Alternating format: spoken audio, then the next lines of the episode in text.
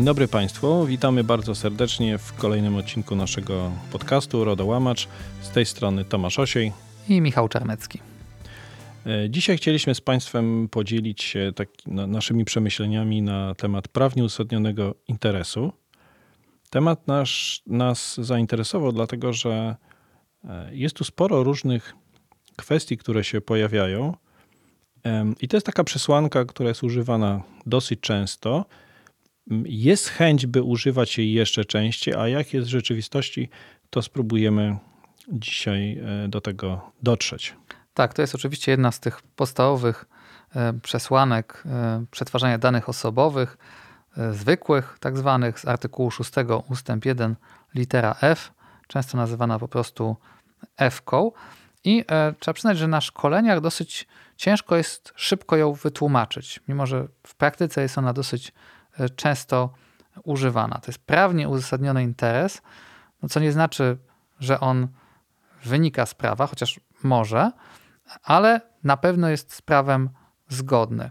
I to jest przesłanka dosyć elastyczna w organizacji. Zwykle tam, gdzie nie mamy zgody, albo ta zgoda byłaby mm, nieefektywna, tam, gdzie nie mamy umowy, tam, gdzie nie mamy przepisu prawa, wtedy sięga się po przesłankę prawnie uzasadnionego interesu. I ona chyba nie jest przesłanką nową, jeżeli chodzi o RODO.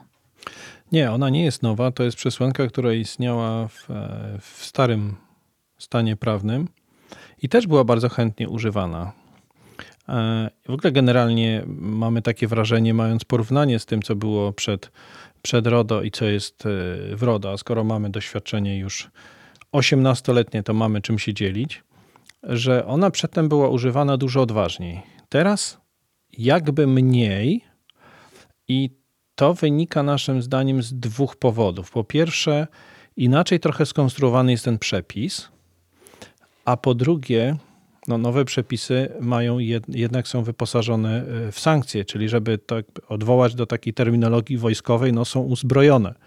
I to chyba powoduje, że powinniśmy, to czy się zastanawiamy, to co innego, ale powinniśmy zastanowić się, czy ona zawsze pasuje, natomiast nie jest to nowa przesłanka i powiedziałbym, że ona z tych wszystkich jest taka bardzo elastyczna. To jest takie trochę wyjście bezpieczeństwa, jak już nie wiemy co, to może ewentualnie to, ale czy tak rzeczywiście jest?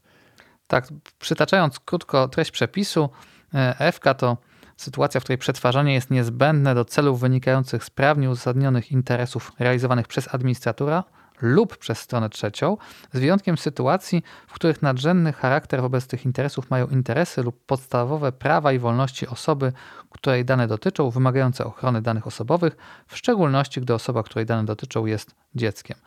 Mamy tutaj mm, kilka mm, takich kluczowych punktów. Po pierwsze, oczywiście niezbędność, po drugie, cele.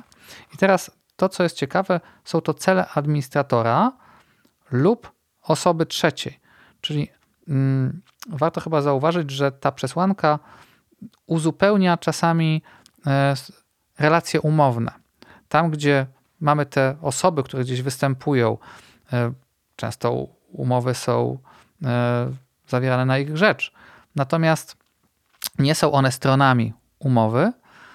Jest to przesłanka przekazania, przetwarzania takich danych. Chyba klasycznym przykładem jest w relacjach biznesowych wskazanie, iż strony wzajemnie udostępniają sobie dane osobowe osób kontaktowych w celu realizacji e, umowy. Czyli tu mamy e, drugi ciekawy element, a ostatni to jest ten test równowagi, który należy wykonać. Czyli e, mamy ten wyjątek w postaci tego, że istnieją mm, nadrzędne interesy lub podstawowe prawa i wolności tej osoby, której dane dotyczą.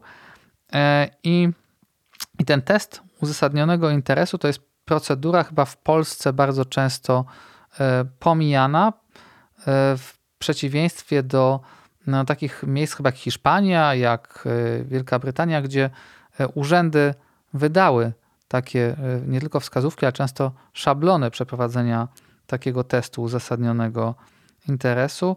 No, wydaje się, że z naszych doświadczeń wynika, że często takich testów brakuje, że administratorzy ich nie wykonują. Mhm. Jeśli mogę, mogę wtrącić, to to nie wiem, czy Państwo zwróciliście uwagę, jak bezbłędnie Michał podał przepis z głowy, jaką ma dobrą pamięć. On po prostu, Fotograficzną. Fotograficzną wręcz. On po prostu zacytował przepis słowo słowo. Mm, ma to w głowie. Znaczy, naprawdę z narodu. Wracając do, do, do tematu, e, to, to, to jedna rzecz.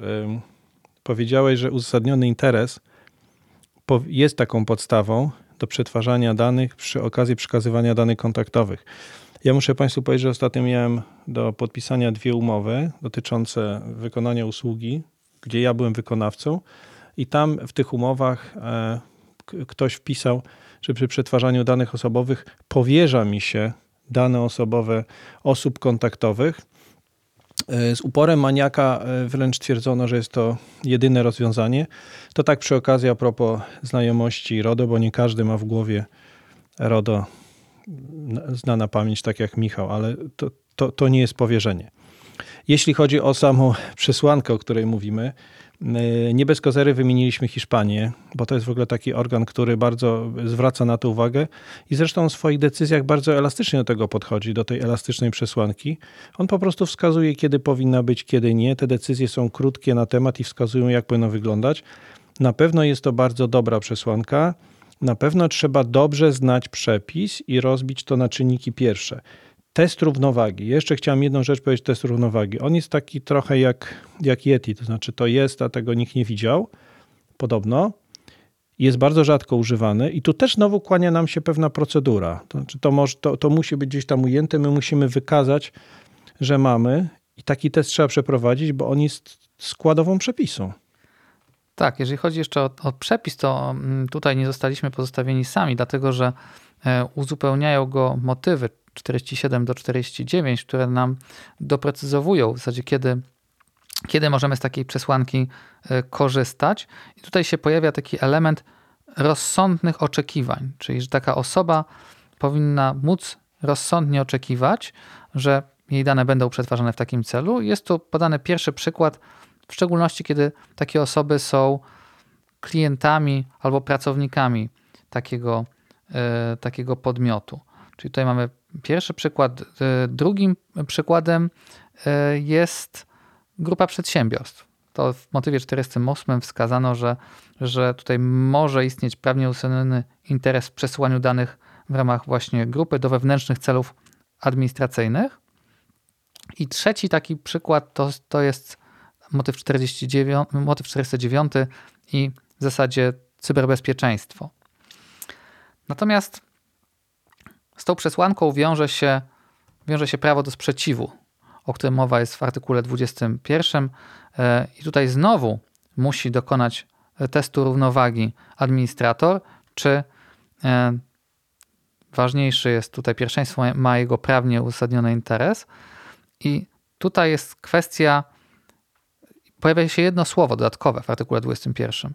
Ważne już nie tylko prawnie uzasadnione, ale ważne prawnie uzasadnione interesy, nadrzędne nad tymi e, prawami i wolnościami osoby. Wydaje mi się, że, że redakcja tego artykułu jest spowodowana tym, iż uznano, że w momencie, kiedy ktoś zgłasza sprzeciw, no to już kwestionuje ten test uzasadnionego interesu, kwestionuje tę operację przetwarzania. W związku z tym administrator musi wykazać, że jego interes jest rzeczywiście ważny, nawet ważniejszy, co oczywiste od tego interesu osoby.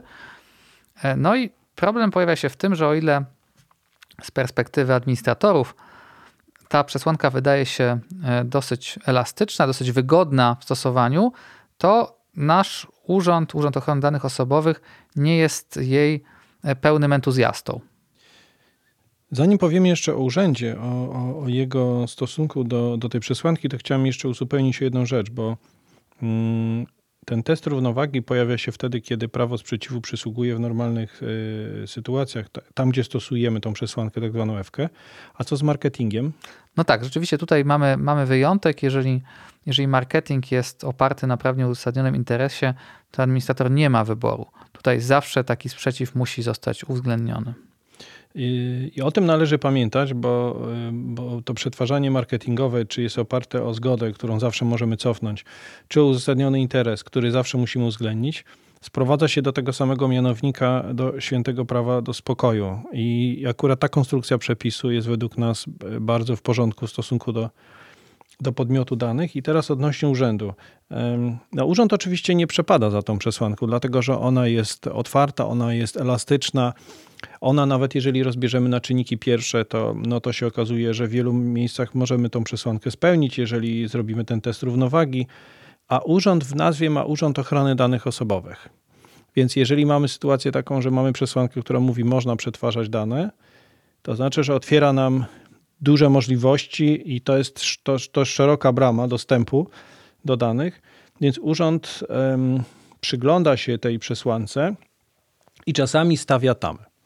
I postawił tą tamę w bardzo ciekawym y, momencie, mianowicie jeśli chodzi o roszczenia, czyli stwierdził, że uzasadniony interes nie jest wystarczającą przesłanką do tego, żeby przechowywać dane nieco dłużej ze względu na, e, na, na ryzyko czy na przedawnienie roszczeń. Stwierdził, że, że ta przesłanka nie wchodzi w grę, ponieważ te interesy tutaj są zaburzone. Nie ma takiego uzasadnienia, nie zawsze te roszczenia są możliwe. No i tym spowodował też dosyć szeroką dyskusję w branży ochrony danych osobowych. Mm, pomijając sam fakt, jeśli chodzi o roszczenia, ale też pokazuje, że urząd tej przesłance bardzo się przygląda, no nie jest jej fanem. Tak, tutaj wydaje się, że chyba ta, ta szala będzie się powoli jednak przechylać e, w stronę uznania zasadności tej przesłanki, jeżeli chodzi o mm, obronę, ustalanie e, potencjalnych roszczeń, no w szczególności mm, tam, gdzie wchodzimy głębiej w procesy biznesowe. Wynikałoby, idąc tym torem, że w przypadku np. reklamacji, jej uznania lub odrzucenia, powinniśmy usunąć takie dane. A przecież wiemy w praktyce, że bardzo często takie rozstrzygnięcia są kwestionowane. Czy wiemy, że ten konkretny klient, dlatego że ma wąsy albo że ich nie ma, y, będzie nam te, y, ten, te rozstrzygnięcie kwestionował? No nie. Dlatego też wszystkie takie informacje są przez pewien okres przechowywane. A gdybyśmy mieli e, podsumować tak krótko takie naprawdę istotne elementy z tej, przez tego tematu prawnie uzasadnionego interesu, to, e, to jakbyśmy to ujęli w punktach idąc, myślę, że mm, chyba po definicji najprościej, wskazując elementy. Czyli na początku musimy mieć, musimy mieć cel, niekoniecznie wynikający z przepisu pra z prawa, ale z prawem zgodny. Często będzie to po prostu cel biznesowy. Później musimy ocenić, czy te dane, ich zakres, okres jest adekwatny do realizacji tego celu. Następnie musimy dokonać testu równowagi, czyli w tym kontekście również przyjrzeć się prawom i wolnościom osoby i zapewnić oczywiście prawo do, do sprzeciwu, być gotowym do ponownego przeprowadzenia takiego testu w momencie, kiedy taki sprzeciw do nas wpłynie. Żeby nie było ci tak łatwo z tym tematem, to zadam ci jeszcze jedno e, pytanie dotyczące tego ostatniego interesu w administracji. Tak, oczywiście, jeżeli chodzi, jeżeli chodzi o administrację, jest to, jest to lub była tu dyskusja, dlatego że w przepisie tym wyraźnie wskazano, że, że prawnie uzasadniony interes nie może być podstawą E, przetwarzania dla organów publicznych podczas realizacji ich zadań. No i tu pojawiła się kwestia, czy w ogóle nie może być wobec tego e, podstawą. No wydaje mi się, że jednak może. I wydaje mi się, że, że urząd gdzieś w pewnym miejscu to zaakcentował.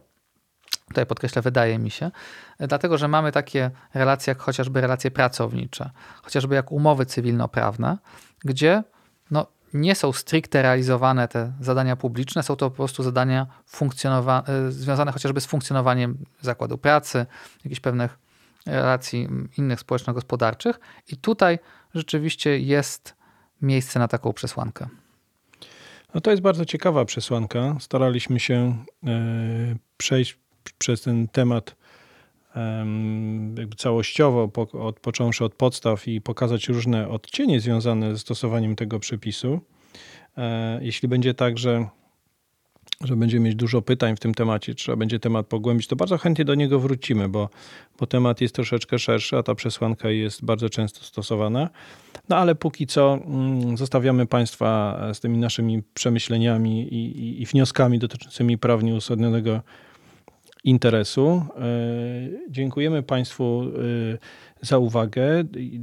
Zanim się pożegnamy, to, to tradycyjnie zaproszę Państwa do nas na, do, do poszukania podcastu na, na Spotify, na YouTubie, na naszej stronie omnimodo.com.pl i portalu gdpr.pl i innych platformach streamingowych, na których jest dostępny.